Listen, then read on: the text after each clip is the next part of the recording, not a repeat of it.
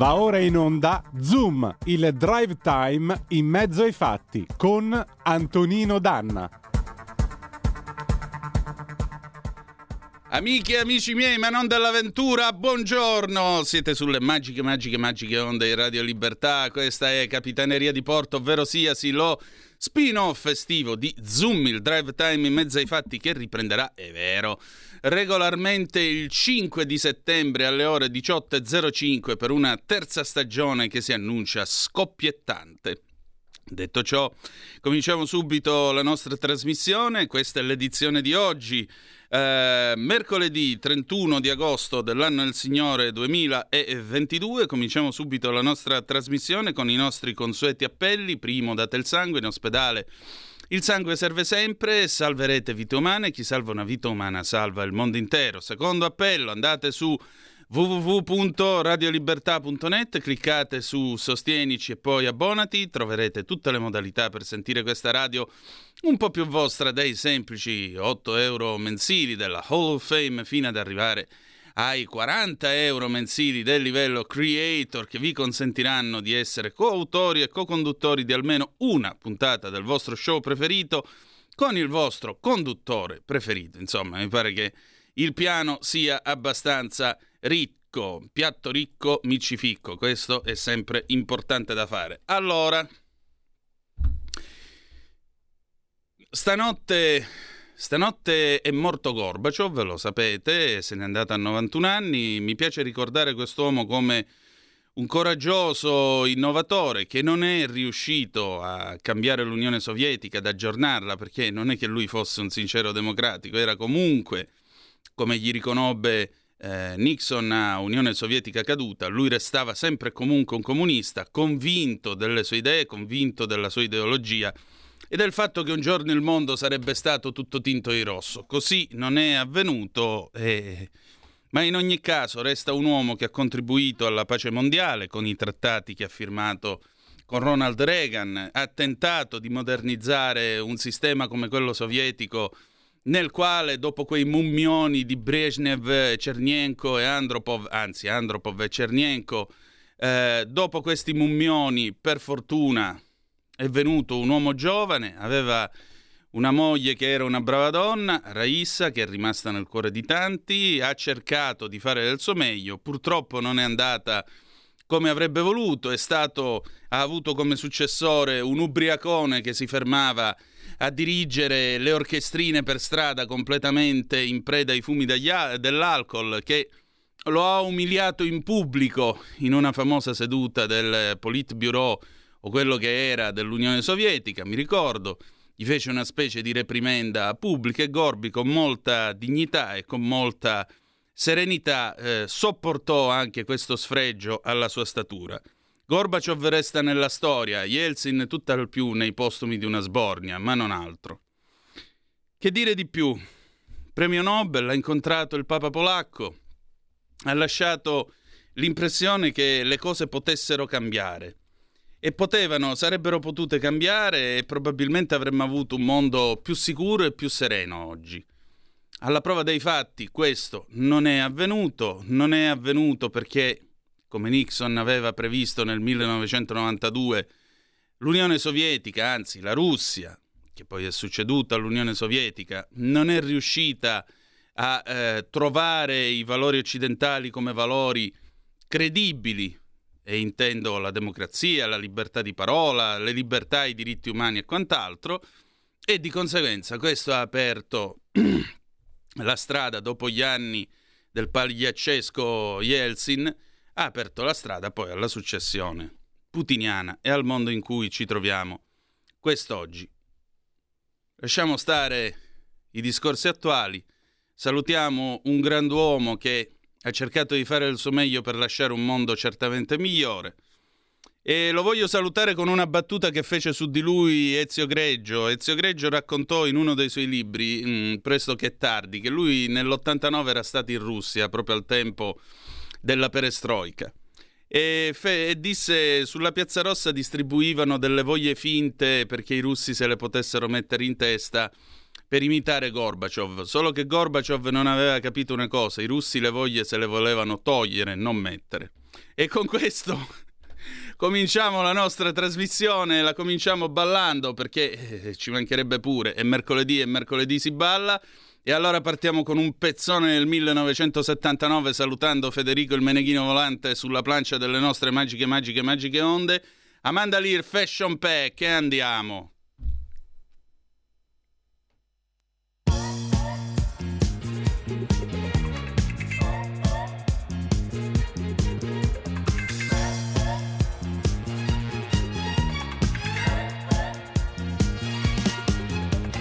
It was night suddenly I felt like dancing. I took a cab to show me to the disco scene. He said, Okay, you wanna see those crazy people? Hustling at the door to get into Studio 54.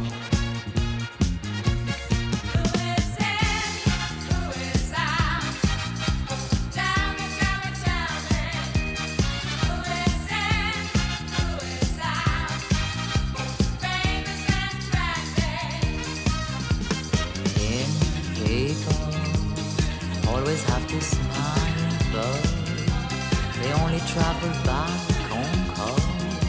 They're doing things you can't afford. They are the fashion scene. They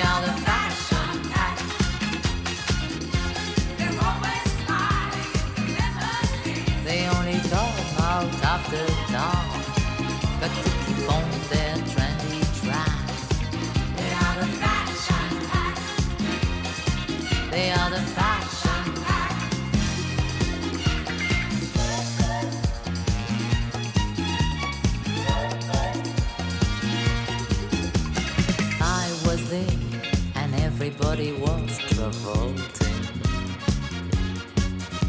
The fashion queens, the models and the movie stars. And this nothing, Margot dancing with Scabula. Liza dancing on the floor and Bianca walking through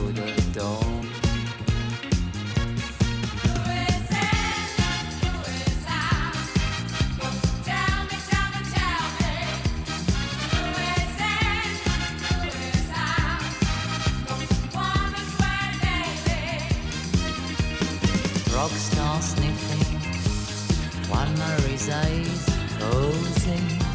Paloma's counting her panties. The models of Zoli's flirting. They are the fashion pack.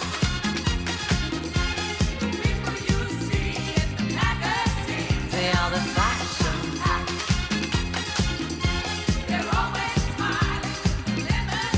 They only come out after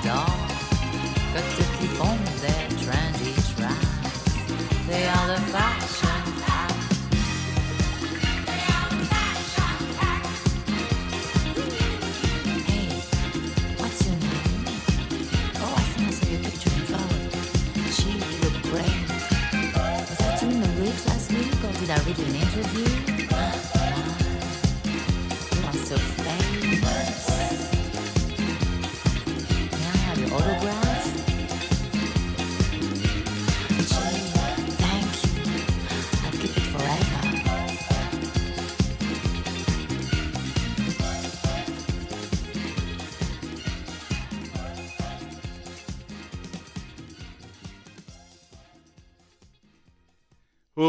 is in, who is out, famous and trendy. Era il 1979 e questa era Amanda Lear dall'album Never Trust a Pretty Face.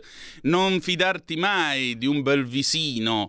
Album del 1979, questi erano i mitici dischi di Monaco di Baviera che la nostra Amanda incideva a quel tempo. Tra l'altro vi siete risparmiati la visione di me e Federico che ballavamo, è meglio così.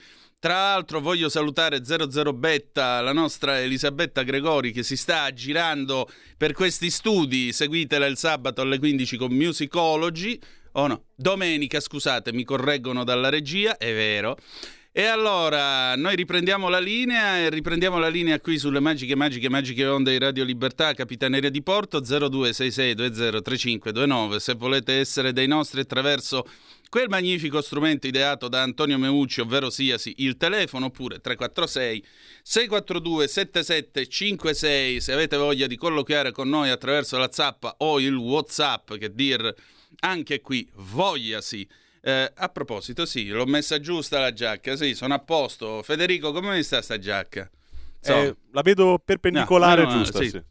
No, vi devo dire, stamattina arrivando qua, uscito dalla metropolitana, ho beccato l'acqua. Prima schizzicheava, come dicono a Napoli, oppure zahaliava, come dicono a Vibo Valencia e dintorni. In italiano potremmo dire una pioggerellina sottile che non riesce ad abbattere la temperatura e aumenta la sensazione di afa. Come vedete, zahaliare è molto più efficace ed efficiente. E purtroppo, mentre mi appropinquavo qui alla radio, è venuta giù, poi ha cominciato a scrosciare. Adesso è spuntato il sole, come dice la nostra Moira Romano, che ritroverete tra l'altro al 5 di settembre qui sulle nostre magiche, magiche, magiche onde. ah, nei nostri studi c'è sempre il sole. Io, però, prima di arrivare al sole perenne di questi studi, ho beccato tanta altra acqua arrivando qua dentro che Sembravo l'uomo in ammollo, Franco Cerri nella famosa pubblicità del Biopresto degli anni 70, se qualcuno di voi se la ricorda ancora. No, non esiste uno sporco impossibile. Nel frattempo il nostro vasto mondo gira, alle 11.05 avremo il nostro avremo il nostro consueto colloquio, il faccia a faccia, oggi con Roberto Giardina, valentissimo collega di Italia Oggi, nonché esperto di cose crucche direttamente da Berlino e parleremo anche di Gorbi, oltre che dei problemi perché la Germania si è inceppata e quando la Germania si inceppa non è una bella cosa, ma abbiamo già una telefonata in linea. Pronto chi è là? Pronto, sono Adriano della provincia di Milano. Buongiorno, Buongiorno, io ho 92 anni. complimenti. Ho avuto tre, tre- due al- al- Giuliette e una, ehm, un'altra macchina sempre della, della Alfa Romeo.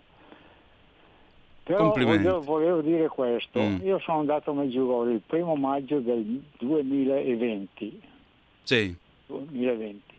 Alle ore 6, eh, 18 e mezzo eravamo sul pullman, io e altre 45 persone, abbiamo guardato dentro nel sole, dentro nel sole per 10 minuti. Abbiamo visto di tutti i colori delle, dell'iride, nel sole, eh, guardare nel sole, dentro, sì. proprio. Eppure no- non siamo diventati né ciechi né niente. Eh, volevo dire solo questo. Grazie e buongiorno. grazie e complimenti. Ecco appunto, lo diciamo per i nostri ascoltatori, per chi si fosse messo in ascolto adesso.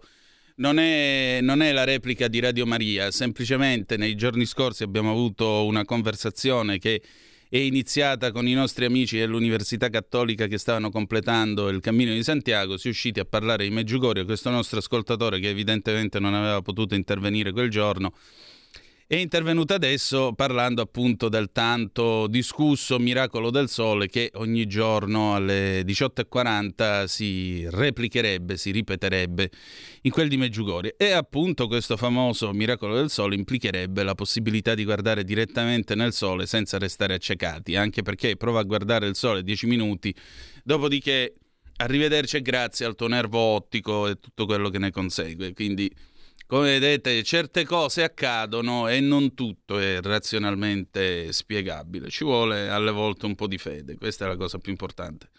L'ANSA, nel frattempo, in attesa di entrare in comunicazione col nostro eh, immenso Roberto Giardina, ITA avanti concertares, negoziati in esclusiva. Per la cessione di ITA sarà avviato oggi un negoziato in esclusiva col consorzio formato da Certares Management LLC, Delta Airlines eh, Incorporated e Air France eh, KLM Société Anonyme. Abbiamo un'altra telefonata, pronto chi è là?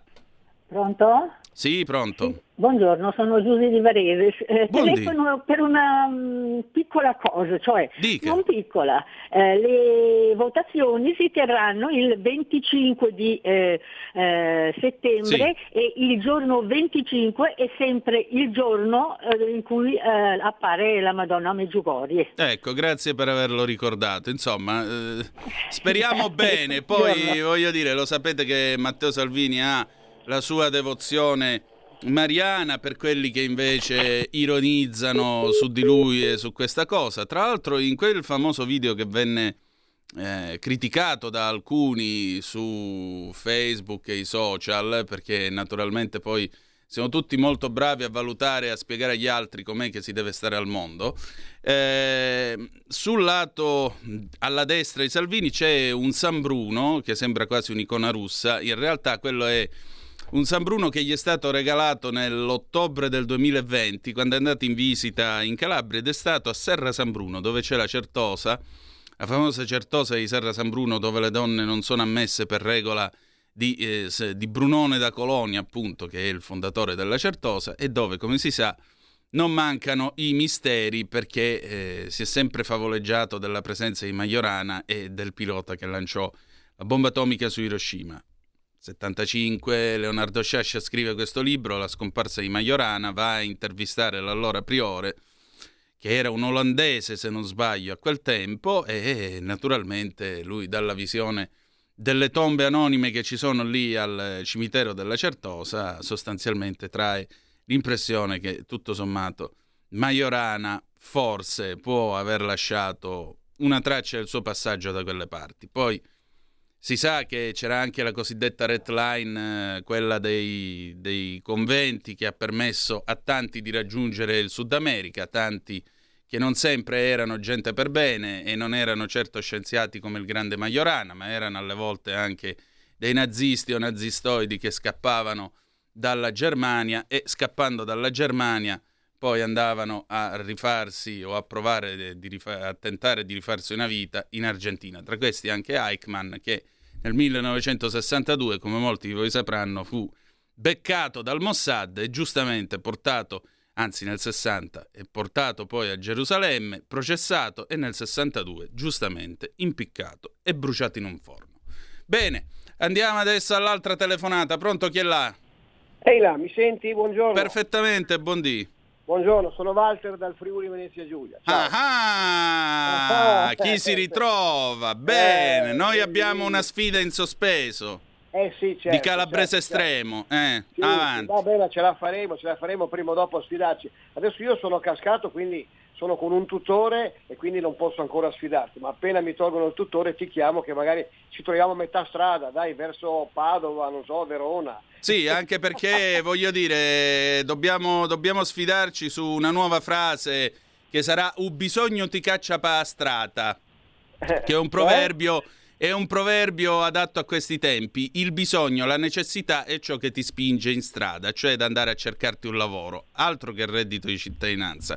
Dimmi Ah, tutto, certo, Walter. Certo, certo, certo. No, noi, insomma, la necessità gusta l'ingegno. punto. Esatto, sì. Eh, balla lì, balla là, siamo sempre là. Eh, Senti, no, io volevo, siccome eh, fare un invito a te, ma a tutti, anche a Sammy, a tutti i conduttori, diciamo, Sì. no? Di questo, da parte di noi, diciamo, leghisti laici. Ecco, io sono un leghista laico, quindi come in qualche certo, maniera dire, sto un po', ascolto tutti, evidentemente devo dire che ascolto anche molti, molti di sinistra e devo dire Mm. che diventano sempre più sinistri, perché si fanno convincere esclusivamente dalle parolacce che dicono i vari Letta, Frattoiani e compagnia bella, la Ragna. Beh, ma la parolaccia loro- non è mai espressione di un pensiero.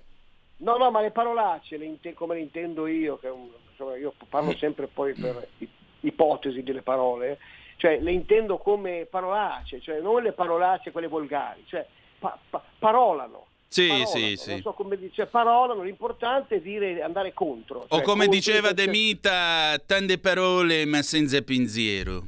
Ma Bravo, esatto, esatto. Non c'è pensiero. Conoscere per deliberare, tutte, quelle- tutte Sì. cagate, cioè, non è vero. Beh, oddio, in bocca a Maurizio Bolognetti conoscere per deliberare il suo senso ce l'ha. Sì, certo, certo, però loro anche lo dicono, ma però non ci credono, cioè, Ah, vero. figurati. Cioè, per il culo. Loro sono fondamentalmente fatti così, non c'è niente da fare. Devono ave- io vedo l'incontro in- nel- nelle frasche, insomma, noi qui ci vediamo spesso, siamo paesi piccoli, insomma ci conosciamo, no? E non c'è niente da fare, è così, ormai restano così. Allora io volevo fare un invito particolare, ecco io leggo, ehm, come dire, leggo molto e guardo molto anche la televisione, anche perché appunto adesso qui sono a casa e a Mm. mezzo servizio, eccetera. Possiamo fare come Radio Libertà un invito a tutti quelli che strappano i manifesti della Meloni, tipo per esempio le femministe trans, leggevo oggi un articolo, Mm. o comunque anche quelli di sinistra, i sinistri, quelle sardine, eccetera, di intervenire nella nostra radio e spiegarci perché lo fanno. Cioè una domanda, ma perché lo fate? Cosa vuol dire? Perché ce l'avete così tanto? Provate a dare una spiegazione, cioè chiedere a queste persone, come dire, per favore siate educati, spiegateci perché fate queste cose per farle e per andare contro delle persone che non vi hanno fatto assolutamente niente e che oltretutto nei loro programmi, vedi Lega, vedi anche Meloni, non sono quello che dite voi. Allora per cortesia intervenite, parlate con noi, parlateci. Ok, grazie Walter, il concetto mi sembra abbastanza chiaro, ma guarda, questa è una radio nella quale chiunque può telefonare, per cui eh, il telefono è qua allo 0266203529, poi se uno sceglie di non telefonare è un problema suo. Andiamo in pausa e poi torniamo a introdurre il faccia a faccia con Roberto Giardina con un pezzo cantato da Alice ed Ellen Kessler nel 1961, Dada Umpa, a tra poco. Un nuovo modo per sostenere la tua radio. Visita radiolibertà.net. Ti basta un clic e potrai versare il tuo contributo volontario direttamente online. Potrai donare con ogni tipo di carta di credito, anche prepagata. Ti aspettiamo online. Su radiolibertà.net. Sostieni la tua radio con il tuo contributo volontario. Radio Libertà. La tua radio. Diamo voce alla nostra gente. Stai ascoltando Radio Libertà. la tua voce libera, senza filtri né censura. La tua radio.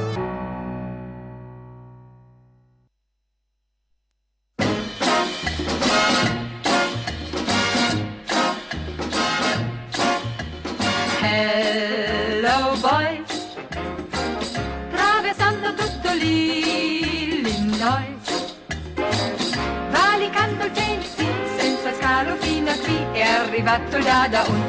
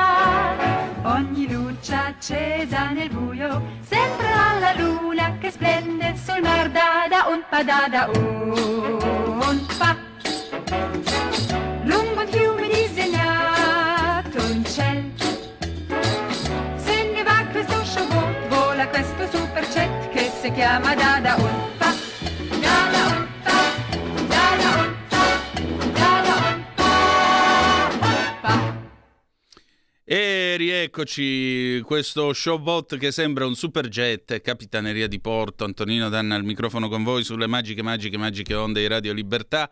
Perché abbiamo cominciato con le gemelle Kessler? Eh, beh, perché? Perché loro furono il primo assaggio teutonico che arrivava in modo molto pacifico in Italia dal 1945 nella RAI. Nella RAI di Ettore Bernabei di Fanfaniana estrazione, nonché credo politico, loro arrivarono e lui mise loro i mutandoni e le calzamaglione di colore nero perché nel 1961 ballare con le gambe di fuori era ancora in quella RAI nella quale non si poteva usare l'espressione piedi per indicare le estremità anatomiche mediante le quali si cammina, beh, era troppo scandaloso. La stessa RAI nel 1970 poi scoprì l'ombelico a Raffaella Carrà e i cardinali sudavano freddo.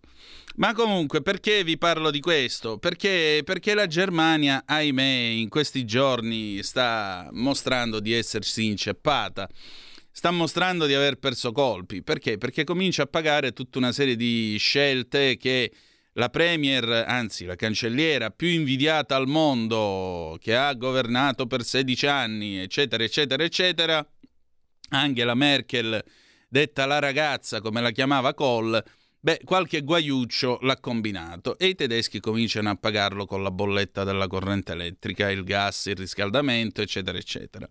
E come diceva Winston Churchill, il difetto dei tedeschi è che non sanno improvvisare. E infatti stanno improvvisando un pochettino malaccio, ma di questo parleremo dopo. Io però prima voglio introdurre e salutare il nostro Roberto Giardina, valentissimo collega di Italia Oggi, che scrive da Berlino e vive da anni in Germania, grande conoscitore, profondo conoscitore delle cose tedesche, e gli do intanto il, il benvenuto. Ben trovato Roberto. Buongiorno. Allora Roberto, intanto stamattina il nostro Giulio Cainarca ha anticipato un tuo ritratto di Gorbaciov. Stamattina la Germania si sveglia con la morte di Gorbaciov, uno eh, che voglio dire per la Germania ha fatto tanto, o mi sbaglio, tu nel tuo ricordo sottolineavi proprio come al crollo del muro di Berlino Gorbaciov diede ordine di non muovere né carri armati né soldati e quindi la Germania dell'Est cadde senza fare rumore, o mi sbaglio? No, hai perfettamente ragione. Naturalmente questo articolo ieri, ieri sera l'ho scritto in, in, mezz'ora, quindi non mi ricordo neanche cosa ho scritto, ma è tutta di fretta, bisogna rispettare le chiusure, la, de- la deadline. Però naturalmente eh, Gorbaciov era subito, subito. Kohl all'inizio dubitava di lui perché Kohl, vecchio cancelliere, aveva i riflessi lenti e disse che era un, un maestro della propaganda come Goebbels il nazista. Poi però cambiò subito l'idea e cominciò a diventano amici, si davano del tu. E senza... Gorbaciov non ha fatto cadere il muro di Berlino, il muro di Berlino è caduto diciamo, quasi da solo perché non stava più in piedi, però lui ha evitato che dopo la caduta ci fosse una tragedia perché c'erano intorno a Berlino 500.000 soldati dell'Armata Rossa e centinaia di panzer. Mai un esercito così grosso nella storia era riunito in un posto così piccolo, quindi se lui avesse dato ordine come nel 61 di, si rimane allo status quo gli americani avrebbero sicuramente abbozzato, nessuno avrebbe rischiato la terza guerra mondiale per la, per la Germania unita, quindi si deve a Gorbaciov se, se oggi abbiamo una sola Germania e se diciamo, l'Europa è cambiata, poi naturalmente nel, nel 90 si sperava che fosse finita per sempre, si parlava di grande casa europea di cui avrebbe fatto parte ovviamente anche la Russia, la Russia di Gorbaciov, non la Russia di Putin e quindi poi naturalmente le cose non sono andate come si sperava. Certo. Eh, intanto in tutto questo vi devo annunciare che la Russia ha interrotto la fornitura di gas all'Europa, notizia delle 10.43 dell'ANSA, quindi eh, ci siamo, abbiamo questa Bella notizia, si fa per dire che mi tocca darvi. Eh, L'ANSA annuncia adesso che la Russia ha di nuovo interrotto oggi le forniture di gas all'Europa attraverso il gasdotto Nord Stream. Lo ha reso noto ENSOG, la rete europea dei gestori dei sistemi di trasporto del gas. Il gigante russo del gas Gazprom aveva annunciato in precedenza lo stop di tre giorni, legata ai lavori in una stazione di compressione nel nord della Germania, da cui il gas viene poi esportato in altri paesi europei. Gazprom ha comunicato per la giornata di oggi la consegna di volumi di gas pari a circa 20 milioni di metri cubi. A fronte di consegne giornaliere pari a circa 27 milioni di metri cubi effettuate No. nei giorni scorsi. Lo rende noto l'ENI dopo lo stop del Nord Stream. Eni, si legge nella nota, si riserva di comunicare eventuali aggiornamenti nel caso in cui vi fossero ulteriori variazioni significative nelle quantità in consegna comunicate da Gazprom. E insomma, eh, continuiamo però un attimo con Gorbi. Eh, Che cosa resta di lui in Germania, visto che tra l'altro l'altro giorno scrivevi quest'articolo che a me ha fatto tanta nostalgia, quella dei marxisti che hanno inaugurato la statua a Marx in Germania. Quello è stato un momento impagabile. Sì, ti, ti ringrazio. Naturalmente eh, è molto- la, la statua, la, gigantesca statua di Lenin in, granito rosa del- che stava a Berlino Est è stata fatta a pezzi e portata via, come si vede nel film eh, Goodbye Lenin, che Sì. era 30 anni fa, credo, mentre la statua di Marx e di Engels che stavano nella, nella- non era proprio l'Alexanderplatz, ma nello spiazzo a- a- a- antistante, sono rimaste lì e qualcuno subito nei primi giorni dopo la caduta del muro scrisse sotto di loro andrà meglio la prossima volta. E dall'altra parte un altro aggiunse non è stata colpa nostra, cioè in realtà Marx con eh, i, i comunisti della Germania Est, con Putin e con la- il marxismo della, presunto marxismo della- dell'Unione Sovietica ha poco a che fare, come ha poco a che fare con, la- con il nostro PC di una volta, con eh, il PD di adesso. Quindi questa no- nostalgia per Marx era, una- era un, un borghese eh, intellettuale tedesco, per questo lo rispettano. Lenin è russo e quindi lo fanno a pezzi, questa è la, la reazione un po' tedesca. Però hai ragione, questi marxisti leninisti che fanno 5.000, 2.700 sono iscritti al partito, gli altri non hanno i soldi per pagare la tessera, fanno un po' tenerezza, diciamo. Senti, ma la Gerussia, come veniva chiamata fino a qualche anno fa, esiste ancora o è possibile ricostruirla? Cioè questo concetto di coacervo culturale e, e di affari tra Germania e Russia? Ma naturalmente c'è una buona parte degli imprenditori tedeschi che pensano che eh, dovranno, prima o poi si dovranno rilasciare i rapporti con la, con la Russia, perché diciamo, se- senza il- gli scambi commerciali con la Russia ci sarebbero in Germania 2 milioni di disoccupati. Ecco. Altrettanto 2 milioni di disoccupati se si chiudono i rapporti commerciali con la Cina, come vuole la ministra degli esteri Baerbock, questa, questa verde che è un po' diciamo, un- un'esaltata perché ha detto bisogna interrompere tutti i rapporti con i paesi che non rispettano i diritti umani. Questo lo disse nel luglio dell'anno scorso quando ancora non era stata neanche eletta e in quel momento rischiava di diventare cancelliera. Ma poi allora perché Habeck, il ministro dell'economia, adesso sempre verde, è andato in Qatar a chiedere in, in ginocchio del, del gas? Il Qatar non rispetta i diritti umani. Purtroppo o si è realisti oppure si muore di freddo. Ecco, questa è la, la- la scelta.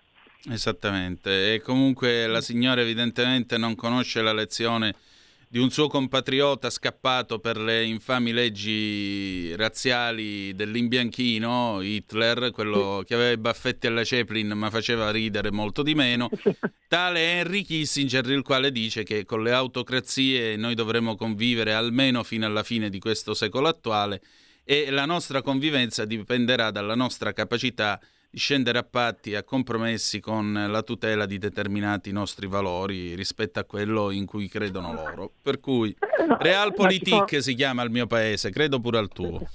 Sì, sì, ma ci sono appunto queste due correnti di pensiero, che se tu tieni rapporti commerciali con la, con la- con la Russia, come doveva avvenire con Nord Stream 2, cioè l'autogasdotto de- che passa sotto- sul fondo del Baltico, costato 10 miliardi di euro e non è mai entrato in funzione, adesso arrugginisce in fondo, in fondo al mare, dicendo se c'è più benessere in, eh, in Russia, se ci sono rapporti commerciali stretti, man mano il, il paese deve cambiare. Altri sono ovviamente di opinione contraria, per il momento sembra che abbiano ragione loro, ma con questa politica ab- abbiamo spinto la Russia in mano ai cinesi. Ecco, abbiamo grave i errore. nostri due avversari. Quindi, mentre se Putin fosse stato tenuto legato co- a- con- grazie agli euro nostri, forse l'avrebbe fatto, avrebbe scelto- fatto altre scelte. Naturalmente la storia non si fa con i sé, però anche eh, l'Ucraina, tutto, Kissinger conosce benissimo la storia dell'Ucraina, che era sempre stata divisa in due. Al tempo della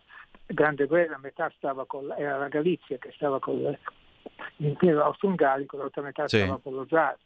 una parte da cattolici, gli altri erano eh, naturalmente Ortodossi. non ortodossi, quindi però mi, mi spiegano che questa divisione religiosa non conta nulla nel, nel dissidio che c'è. Però diciamo, nella guerra 15-18 prima sono arrivati i russi che hanno invaso la Galizia, dato che gli austriaci erano cattivi soldati, questo per me è un complimento, allora sono arrivati i tedeschi dicendo ci pensiamo noi e li hanno rispinti indietro. In questi due avanti e indietro tutti gli eserciti hanno commesso delle atrocità, come avviene sempre in guerra, quindi però questa non è una storia vecchia di un secolo, è la storia dei, dei nonni, quindi in Ucraina non l'hanno dimenticata. Esattamente. Eh, tra l'altro mi pare, mi pare che si possa tranquillamente affermare un- una cosa, e cioè chi è che sta vincendo realmente la guerra in Ucraina? I cinesi, che non hanno sparato nemmeno un colpo. E tra poco si beccheranno tutto il gas. Oltre il gas anche il petrolio e tutto il resto. A, quanto pare io adesso io non, non- non- non ti- puoi orientare adesso perché ognuno racconta però Certo. eh, queste sanzioni russi non le hanno se- se- sentite tanto. Diciamo a Mosca, San Pietroburgo, c'è quella che per noi è la Russia, ma la Russia finisce eh, eh, nel, nel Pacifico, dall'altra parte, a Vladivostok, in Siberia la gente ha sempre vissuto in maniera precaria e sanzioni non sanzioni non è che comprano eh, gli hamburger da McDonald's, quindi ne importa relativamente poco. Forse magari questa è una versione troppo ottimistica, no? non lo so, ma a quanto pare però per adesso le sanzioni le stiamo pagando noi. Chiaro. Ecco, ma in tutto questo, appunto, Roberto, la Germania, che voglio dire, con la sua efficienza ha fatto finora la parte del leone. Adesso si trova a pagare delle scelte che in nome dell'efficienza erano state fatte dalla Mutti, dalla Merkel, eh, la, quale, la quale però si era molto affidata al gas russo, aveva deciso di spingere molto su questo, su questo punto. E adesso i tedeschi cercano di improvvisare con accordi con la Scandinavia, il, ric- il ricorso al carbone. Questo io credo anche frenati dall'ideologia verde, perché chiaramente come fa un verde a dire facciamo andare le centrali a carbone o prolunghiamo la vita alle centrali atomiche che abbiamo in Germania? Però l'impressione generale qual è? Questo paese, l- l'umore della gente com'è?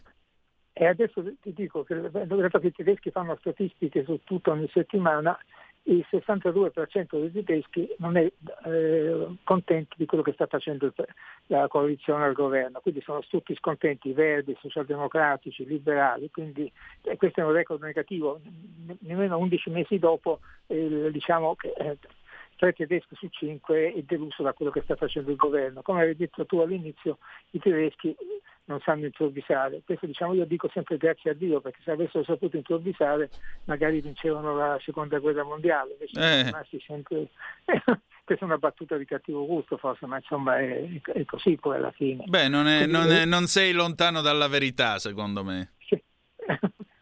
E, e quindi per esempio eh, dic- diciamo che ha, ha reagito in questi mesi me- meglio l'Italia che la, che la Germania, questo non lo dico io, lo dicono loro, lo scrivono i giornali tedeschi, perché non facciamo come gli italiani, perché non facciamo come i francesi, quindi non hanno saputo cambiare rotta eh, eh, velocemente. Questo, però c'è anche, questo lo dico, lo dico io, c'è- è- è- sono passati 30 anni dalla caduta del muro, c'è a potere una nuova generazione di quelli che erano 10 anni, 30 anni fa.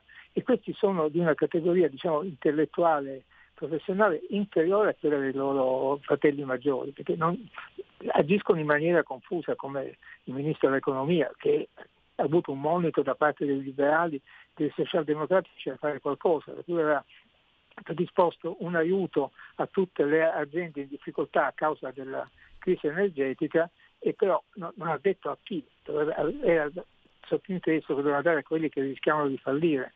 Lui l'ha concesso inizialmente a tutti, quindi le 12 società più grandi si beccavano 34 miliardi di euro e gli altri non restavano nulla. Adesso ha fatto marcia indietro, diciamo che gli aiuti devono andare anche alle famiglie, Eh, quindi eh, tanto si è perso tempo. Ecco, tanto per gradire. E secondo te un call in questa situazione che cosa avrebbe fatto? Ma eh, Kohl diciamo che lui era, lo accusavano di avere i riflessi lenti, però quando veniva convinto di qualcosa poi agiva in maniera veloce. Diciamo che lui era un politico democristiano, perché era del, del sud, era renano, era cattolico, e quindi lui parlava veramente come una- un nostro politico della vecchia, della vecchia DC. Io l'ho sentito quando lui, appena caduto il muro a Natale a, a- a Dresda, disse ai, ai tedeschi dell'est, ah voi siete tedeschi come noi, vivrete come noi, poi pausa appena possibile. Loro capirono tra un mese, io da siciliano capii quando, tra magari tra vent'anni.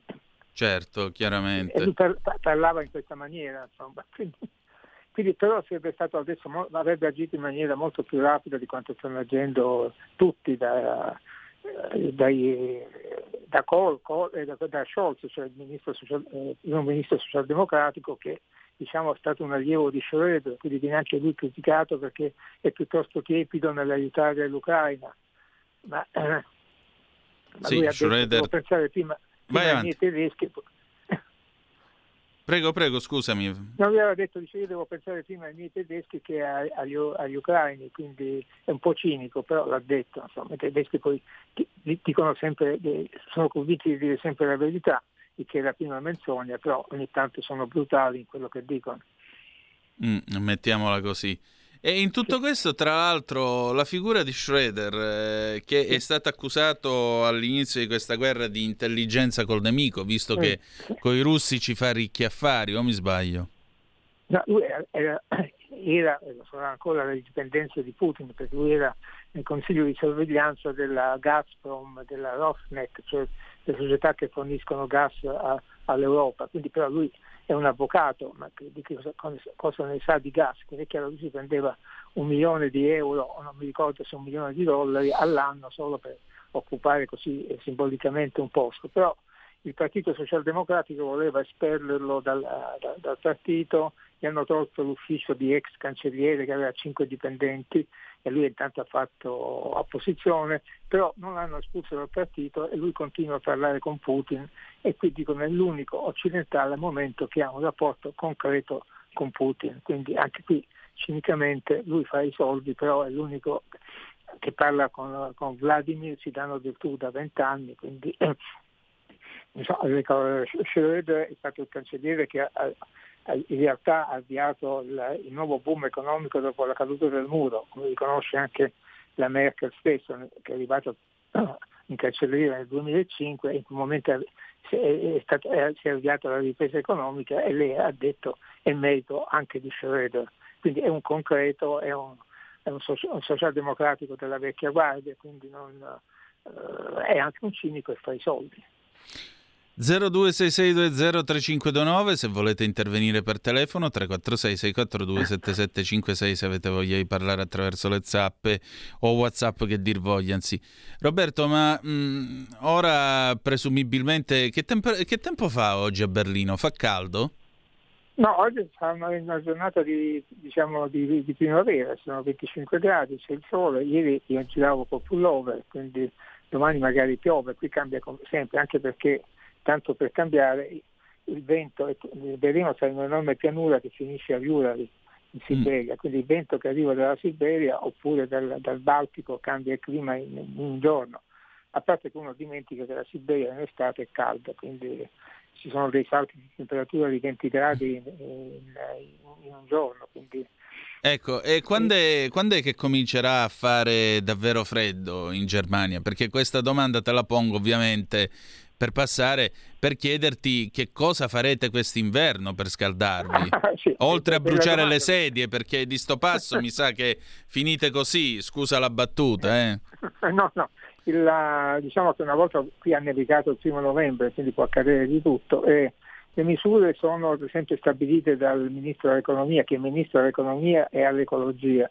Habeck sono, ah voi tedeschi dovete fare sacrifici anche voi. Questo naturalmente ai tedeschi non è piaciuto sentirselo dire, quindi io a casa mia non devo aumentare la temperatura oltre i 20 gradi Mm. e se, se lavoro in ufficio, lavoro alla scrivania, come facciamo noi giornalisti, eh, ormai purtroppo si- non si va più in giro e la, la temperatura deve essere a 19 gradi, tranne che nelle gli asili infantili o negli uffici, ma negli uffici pubblici anche 19 gradi, non di più.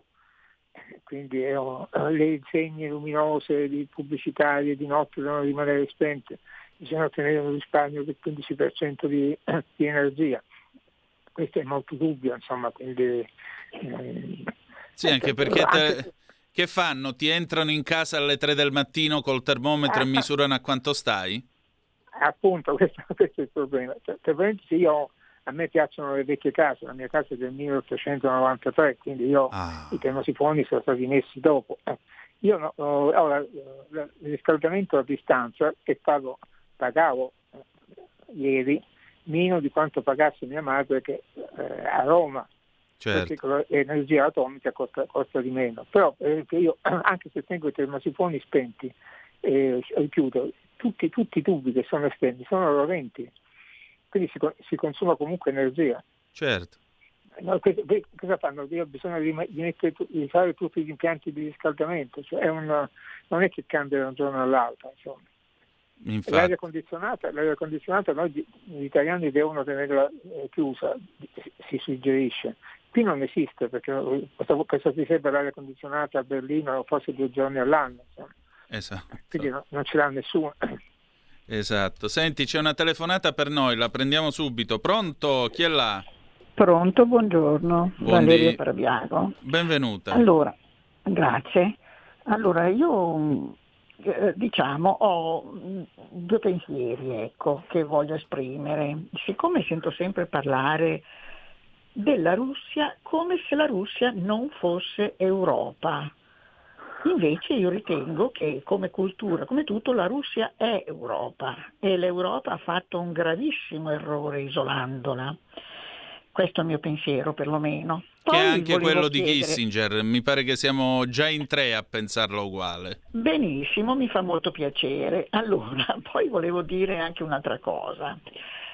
Siccome sento appunto spesso parlare anche dell'Occidente in quanto, eh, come dire, superiorità morale dell'Occidente rispetto a- all'Oriente, quindi alla Russia in questo caso, non so come dire, visto che continuiamo a spingerla più in là. Vabbè. Allora mi chiedo quale sia questa superiorità morale nostra dal momento che i poveri continuano ad aumentare da noi e molta gente è costretta davvero a fare i salti mortali, ecco. Ne- e i ricchi pure continuano ad aumentare, i nostri oligarchi e persino gli oligarchi eh, ehm, eh, mm, ucraini di cui non- nessuno parla. Sembra che gli oligarchi siano soltanto russi. Me la spiegate questa cosa? Grazie. Roberto.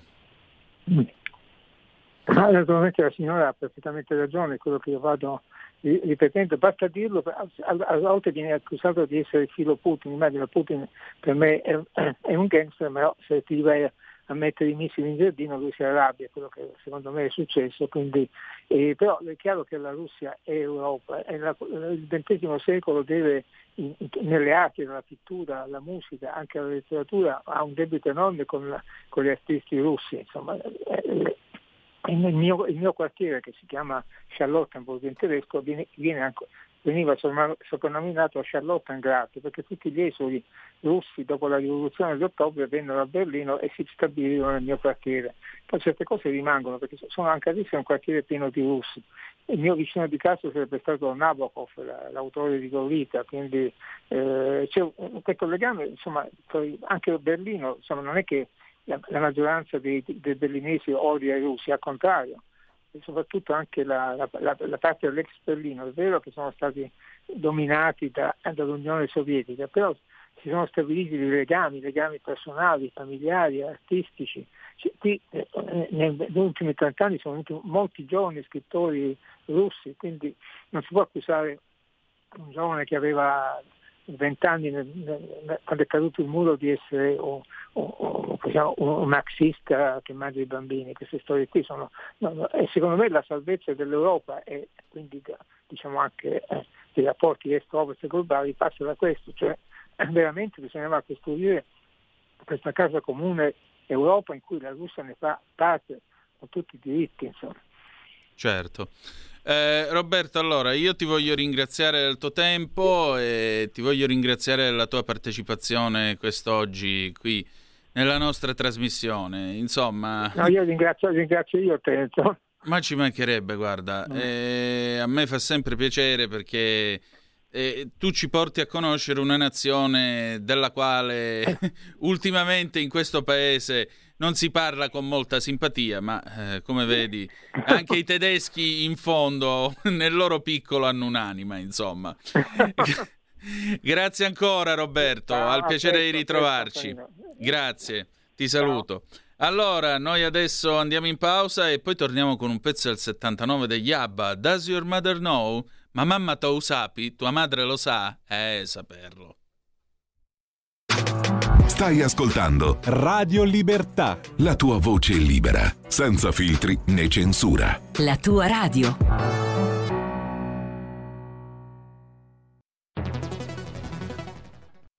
C'è chi te la racconta sbagliata e chi te la racconta male. C'è chi te la racconta tagliata e chi te la racconta al contrario e chi non te la racconta affatto. QDS te la racconta giusta. Ogni giorno la tua terra, il suo presente, le sue attese, la sua volontà di rinascita. Leggi, abbonati, scegli il quotidiano di Sicilia. L'informazione giusta per crescere insieme. La radio è sempre di più ovunque. Io la radio l'ascolto in auto con tutti i nuovi programmi, perché ho la radio DAB. E tu? Io al lavoro ascolto la radio dal mio computer. E tu? Io a casa l'ascolto dalla mia TV. E tu? Io l'ascolto dal mio telefonino, con Radio Player, l'app delle radio italiane. E tu? Io la radio l'ascolto con lo smart speaker. Oggi 35 milioni di italiani ascoltano la radio così. E tu? La radio, ovunque, sempre di più. Anche Radio Libertà è su Radio Player Italia.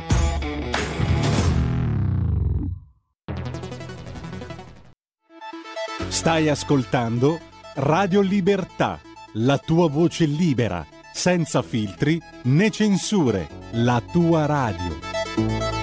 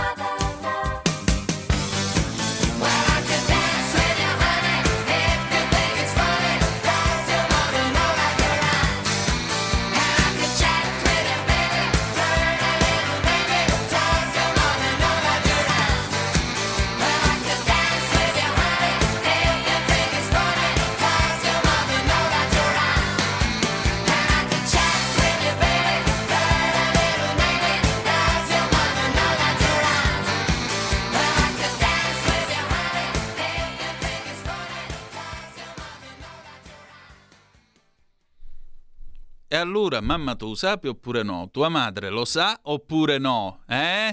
Erano gli ABBA nel 1979, Does Your Mother Know? Siete sempre sulle magiche, magiche, magiche onde di Radio Libertà, questa è sempre Capitaneria di Porto, lo spin-off di Zoom, il drive time in mezzo ai fatti che riprenderà il 5 settembre prossimo alle 18.05. Antonino Danna al microfono con voi. Abbiamo parlato della Germania, abbiamo parlato di Gorbaciov, è arrivata adesso una zappa al 346 642 7756, Francesco Avarese, ben trovato. Um, buongiorno, a proposito dei tedeschi, mio nonno ci ha avuto a che fare per quasi due anni in un campo di concentramento, prigionia e lavoro forzati in Germania durante la seconda guerra mondiale. Lui non ce l'aveva con i tedeschi in generale, ce l'aveva con l'SS, loro sì che erano i cattivi, Francesco. Ma guarda, ehm, la Germania paga naturalmente lo stereotipo del nazista, paga eh, naturalmente quello che è accaduto con l'olocausto, 6 milioni di morti annientati in maniera industriale non si possono certo dimenticare. È altrettanto vero però che, eh, voglio dire, dalla Germania sono venuti fior di intellettuali, fior di santi. Scusate, ma secondo voi è una persona cattiva Joseph Ratzinger? Vi sembra una persona cattiva Joseph Ratzinger? Dai, per favore.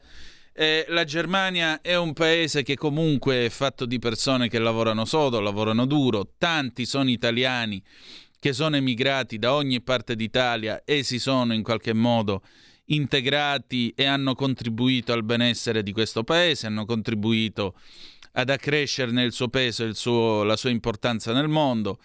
È una nazione che forse vale ancora il giudizio che ne diede Jerome K. Jerome in Tre uomini a Zonzo, dove racconta alla fine dell'Ottocento questi tre inglesi che decidono di andarsene in bicicletta a fare un tour della Germania e lui conclude questo libro dicendo ma sì, tutto sommato sono un popolo di buona gente che lavora, ha le sue tradizioni ma vogliono essere semplicemente lasciati in pace. Comunque abbiamo una telefonata, pronto chi è là? Eh, sono Albino, salve. Oh, comandi, Oh, maresciallo grazie, comandi. Grazie, grazie, grazie. Una, una notizia può interessare i marinai. Io sono su a San Giorgio Canavese e finalmente hanno finito di ristrutturare il monumento a Carlo Vigna, grande ingegnere navale, perché molti non lo sanno che in questa mia zona ci sono delle grosse tradizioni marinare, malgrado tutto, malgrado noi ci si trovi sotto le montagne, in poche parole. È comunque bello, adesso manderò poi la fotografia all'AMI, all'Associazione Nazionale Marinai d'Italia, saranno tutti contenti, spero, perché a maggior parte uno dice chi era Carlo Vigna? Boh, e invece era un grande ingegnere navale. Vabbè. A parte questo, ma la mia considerazione era diversa, mi veniva in mente una cosa, in una precedente votazione di qualche anno fa, Sì. in- so che qualcuno cominciò a capire che le sinistre andavano male e allora anziché chiudere le votazioni andarono a svegliare i compagnuzi rincoglioniti che stavano dormendo e li fecero votare fino alle 4 del mattino. Se questo sia stata un'operazione legale solo Dio lo sa, va bene, però andava bene in questa maniera qua. Per cui quest'anno, quest'anno purtroppo cosa hanno fatto? Anziché darci due giorni ci danno solamente il 25 di settembre. Perché? Perché mentre le sinistre sono tarate, ma non tarate nel cervello, forse anche quello, non lo so, non lo voglio dire, però hanno un certo tipo di taratura da una certa parte, a quel punto loro votare ci vanno. Invece purtroppo gli elettori di destra, lo sappiamo, sono un po' svogliati, dicono no, 25 settembre fa bello, vado ancora al mare, chi se ne frega. Quindi hanno tolto lunedì sperando che il numero dei votanti sia abbastanza basso in maniera tale che loro possono andare avanti, possono magari vin- vincere, spero proprio di no, però possono avere un discreto risultato che alla fin fine riesca a creare il classico papocchio e noi saremo nuovamente fregati dall'inizio fino alla fine, non lo so. Il fatto di votare un giorno solo onestamente non l'ho capita, eh. qualcuno forse un giorno me la spiegherà. Ma guarda, votare un giorno solo oppure no, l'importante è andare a votare, perché questa volta io posso capire tutto quello che vuoi, ma il primo che viene e dice qua, ah ma io non vado a votare, anzi non sono andato a votare per protesta, bene grazie, taci per i prossimi cinque anni.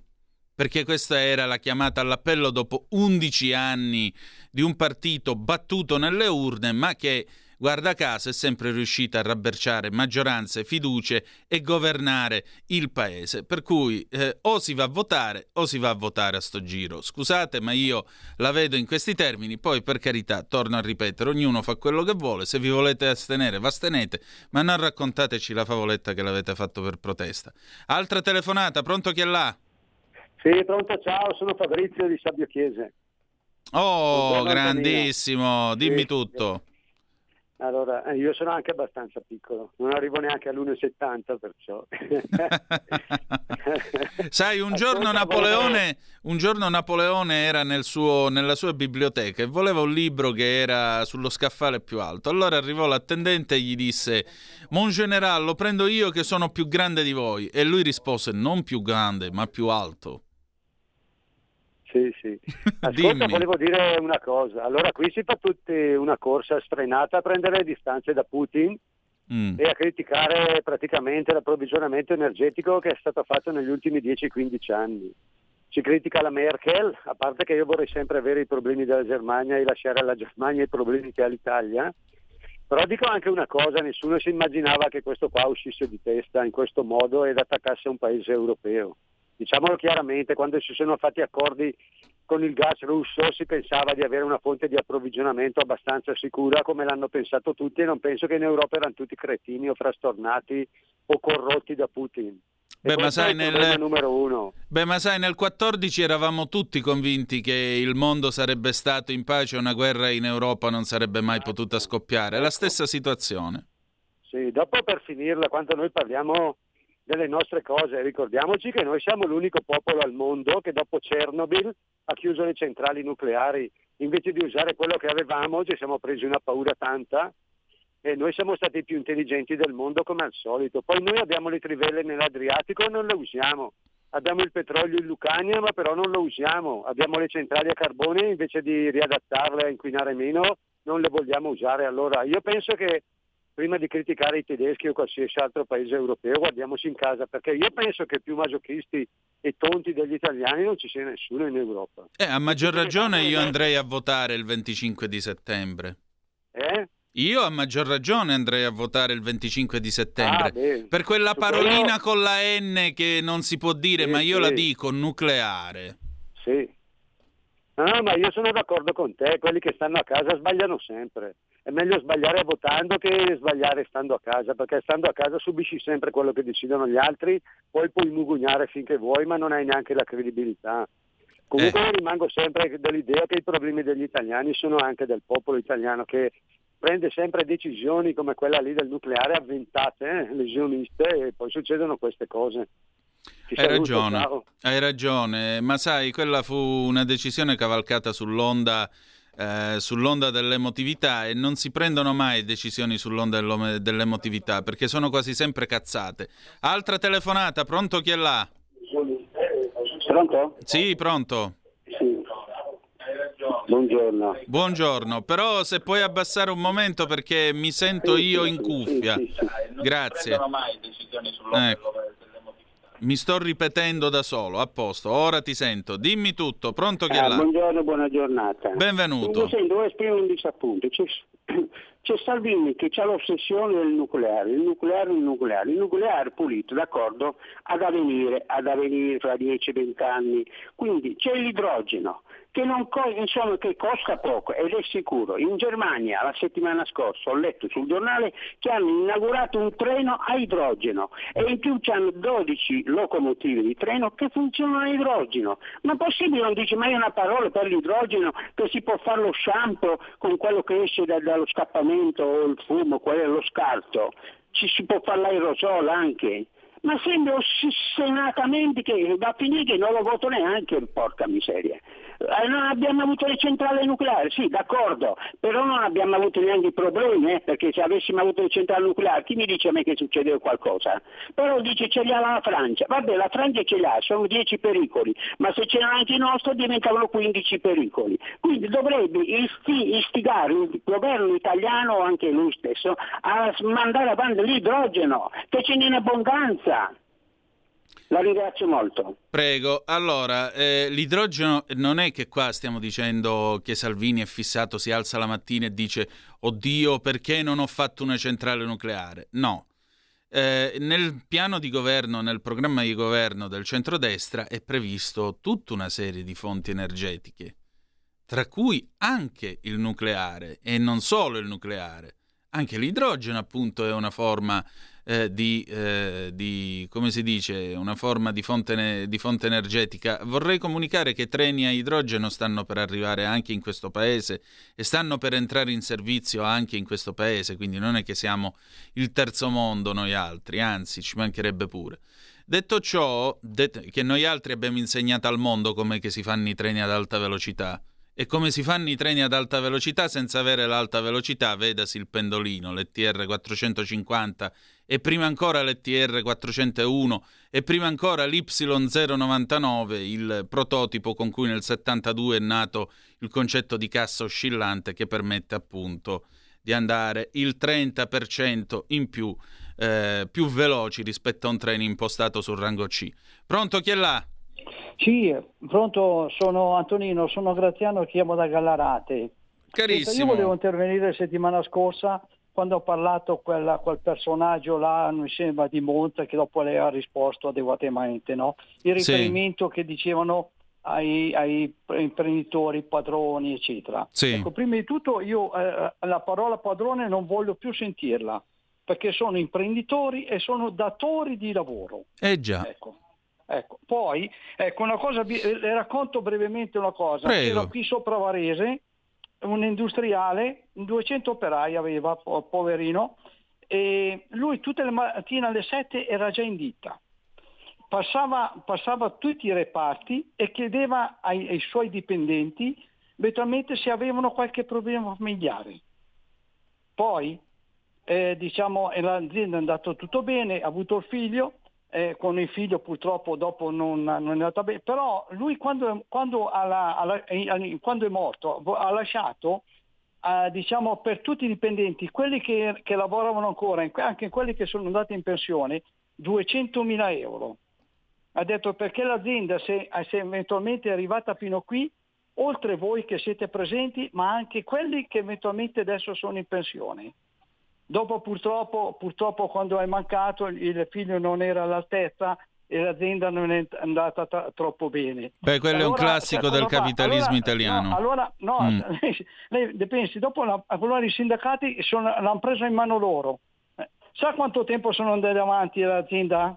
Provo una sei mesi? Ah. una settimana è andata avanti la settimana Bene. e dopo ha chiuso perché loro con la lingua con la lingua arrivano dappertutto con la lingua grazie e poi ecco il riferimento a un'ultima cosa le dico, le dico l'ultima cosa personalmente che è capitato a me il Dica. mio titolare e la, diciamo a una volta all'anno andavamo a fare la passeggiata e quella- quando eravamo sul pullman e quindi eh, ha visto più o meno che un po' la- gli impiegati non ce n'erano pochi. E allora lui ha detto, ecco vede, eh, vedete, i colletti bianchi no, no, si vergognano di venire a fare la passeggiata con i- gli operai. E poi l'ultima cosa, lei si, eh, si ricorda che lui è venuto su dalla gavetta proprio, lui, ah, diciamo, lui ammirava di più quell'operaio che era là a fare il lavoro più, mh, diciamo, più umile, eccetera, che veramente quello che era là in ufficio. Questo, questo veramente vuol dire quelli, gli gli imprenditori o datori di lavoro di una volta. Grazie buona giornata. Antonio. Grazie, buona giornata carissimo. Eh, un altro imprenditore che quando aveva solo il vizio di fare l'imprenditore girava la mattina per eh, le aiuole della sua azienda, si fermava a parlare con, con tutti, dai giardinieri fino all'ultimo impiegato che incontrava sul suo cammino. Ecco, è Silvio Berlusconi, perché potete dire quello che volete, ma Silvio Berlusconi sa com'è che si fa l'imprenditore. Eh, era un'altra epoca, era un altro capitalismo. È vero che era anche un capitalismo di tipo paternalista, era l'epoca eh, di grandi manager come Innocenti, come eh, Borghi, quello dell'Ignis, eh, che diceva se il Custacchi compro tutto me e vinca il migliore, insomma il Cumenda classico di una volta, c'era paternalismo ma c'era anche l'idea che l'azienda avesse un ruolo sociale. Il ruolo sociale, e questo non lo dico io, ma è un concetto della dottrina sociale della Chiesa Cattolica, non lo dice nemmeno il Partito Comunista, è che l'azienda in quanto tale deve avere una ricaduta sociale che è data dal benessere delle famiglie degli operai e naturalmente il benessere comune, il famoso bene comune. Altra telefonata, pronto chi è là? Pronto, ciao Antonino Mauro da Reggio. Grande, dimmi. Vedi? Noi abbiamo, c'è la commissione, cioè a parte che io non riesco a capire a Bruxelles nella commissione che vivono di un, una gretta ignoranza geografica, perché è stato tutto un parlare l'Europa, l'Europa, la vecchia Europa, quando invece noi non siamo un continente, perché il continente è l'Eurasia e abbiamo a che fare con una nazione che eh, è 17 milioni di chilometri quadrati. Fino agli Urali sono 4 milioni della Russia bianca, 13 milioni sono di, Siberia, in cui sussisto, essendo il continente più grande esistente sulla Terra, è il continente in cui esistono materie prime a bizzeffe rispetto a tutto il resto. Questo pertanto, per quanto riguarda la loro richiesta folle adesso no, dell'elettrico, dell'elettrico, noi non siamo adatti anche perché con la rete, eh, con la rete elettrica che abbiamo noi non dureremo un attimo e mai ci arriveremo, questo sono sicuro. Rimane il nucleare. Se, se rimanevamo coi, se andiamo verso l'elettrico diventiamo schiavi dei cinesi per quanto riguarda i pannelli fotovoltaici e tutto. Poi bisogna pensare anche come smaltirli, primis, e le batterie anche. Secondariamente il nucleare ci permetterebbe di avere autonomia, però è molto semplice, ritorniamo sempre a bomba, cioè ritorniamo sempre a Putin, per un motivo ben preciso, perché le centrali mh, mm, francesi funzionano con l'uranio che hanno preso nel Chad e praticamente le, misi- le, le, miniere sono esaurite. Esiste una piccola parte di uranio che è nel Pettan, in fondo alla Libia, e c'è un 10% che è in Namibia. Il restante 20%, un 20% è situato negli Stati Uniti, ma il 70% di tutto l'uranio del mondo è in Siberia, quindi sempre da Putin si passa. E ti dico anche di più, nel pacchetto delle sanzioni il commercio di uranio tra America e, e Russia non è stato toccato, proprio perché loro hanno solo il 20% e lo stanno esaurendo. Il problema è tutto lì, perché è, è chiaramente un discorso che è nato nel 2015 in cui il, vero, il nuovo ordine mondiale è stato deciso a Teheran con eh, India, Cina, Russia, eh, Iran e, e che va giù direttamente verso l'Azerbaijan e ha, ha l'accesso per il petrolio per andare in India. Il problema è questo, è che noi a conti fatti, noi nazioni democratiche una volta, eh, democrazie così, siamo completamente svuotati e secondo me si ripropone sì. quello che era una vecchia cosa che è successa 47.000 anni fa, cioè eh, la sparizione dell'uomo di Neanderthal in tre generazioni. Perché se ci fai conto, il nuovo ordine mondiale in cui c'è l'America con 330 milioni, 450 milioni che sono gli europei, poi abbiamo finito, siamo in 8 miliardi. Eh? Vedremo, grazie, grazie. Ultima telefonata, pronto chi è là? Ciao Antonino, sono Marco da Mantova. Amate e adorata, dimmi tutto. La considerazione di, di Mauro da Reggio mi ha portato a pensare mm. appunto Eurasia, che è il il grande, tra virgolette, obiettivo da distruggere degli Stati Uniti, perché la saldatura tra Europa come potenza industriale tedesca o in minima parte italiana e il gigante energetico russo avrebbe messo in discussione la primazia degli Stati Uniti e questo non lo vogliono fare. Questo mi porta ad una considerazione, ma tu hai capito cosa prevede l'Europa per domani? O per tra 5, 10, 15 anni, l'ha detto in parte Mauro, l'elettrico, ma questo porterà alla distruzione dell'industria, della residua industria europea. Cosa ci daranno a tutti quanti il reddito di cittadinanza per tenerci a pane d'acqua? E infine una considerazione su quello che si scrive, ma che si vede anche in questi giorni nelle elezioni eh, italiane, nella campagna elettorale italiana. Mi sembra che ci, sti- che ci sia uno strano avvicinamento tra ciò che dice la Meloni a quello che, è, che dice Letta. Se tu stai a guardare, la Meloni è contraria a quota 41, la Meloni è contraria ai 30 miliardi di, eh, che vuole Salvini per eh, lo spostamento di bilancio, la Meloni è filo atlantica all'ennesima potenza come, come, let, come l'elmetto Letta, eh, potrei continuare. Questo cosa ci porta a pensare? Che questa sta facendo come i 5 Stelle 5-4 anni fa, dice tutto il contrario di tutto e, e poi magari si avvicinerà, come pare sia, all'agenda Draghi. Quindi che cosa si prevede in Europa per il futuro? E per l'Italia? Perdonami, ma queste sono considerazioni che purtroppo per un po' non mi fanno nemmeno dormire di notte, perché sembra che ci sia pronto un tra, un, tra virgolette, tra un anno magari, un avvicinamento tra il 24 e il 25% della, della Meloni al 22-23% di Letta e faranno un governo, di, un governo che superi il 50%.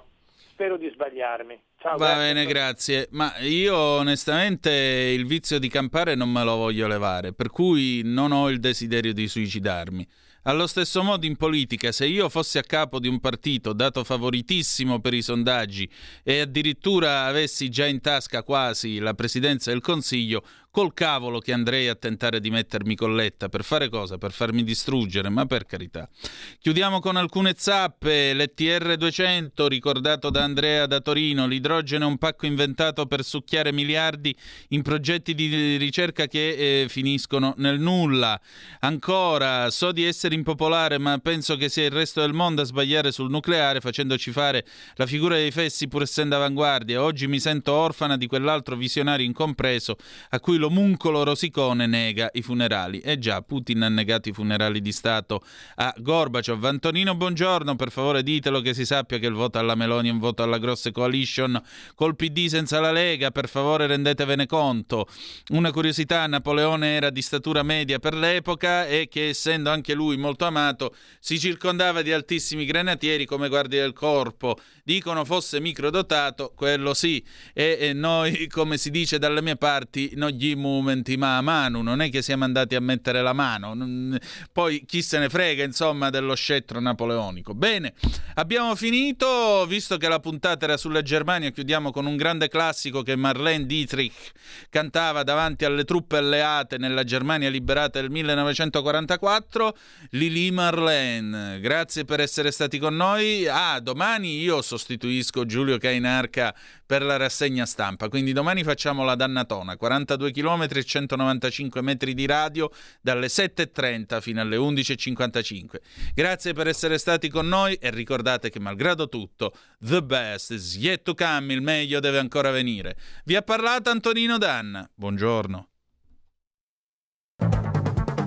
Avete ascoltato Zoom, il drive time in mezzo ai fatti.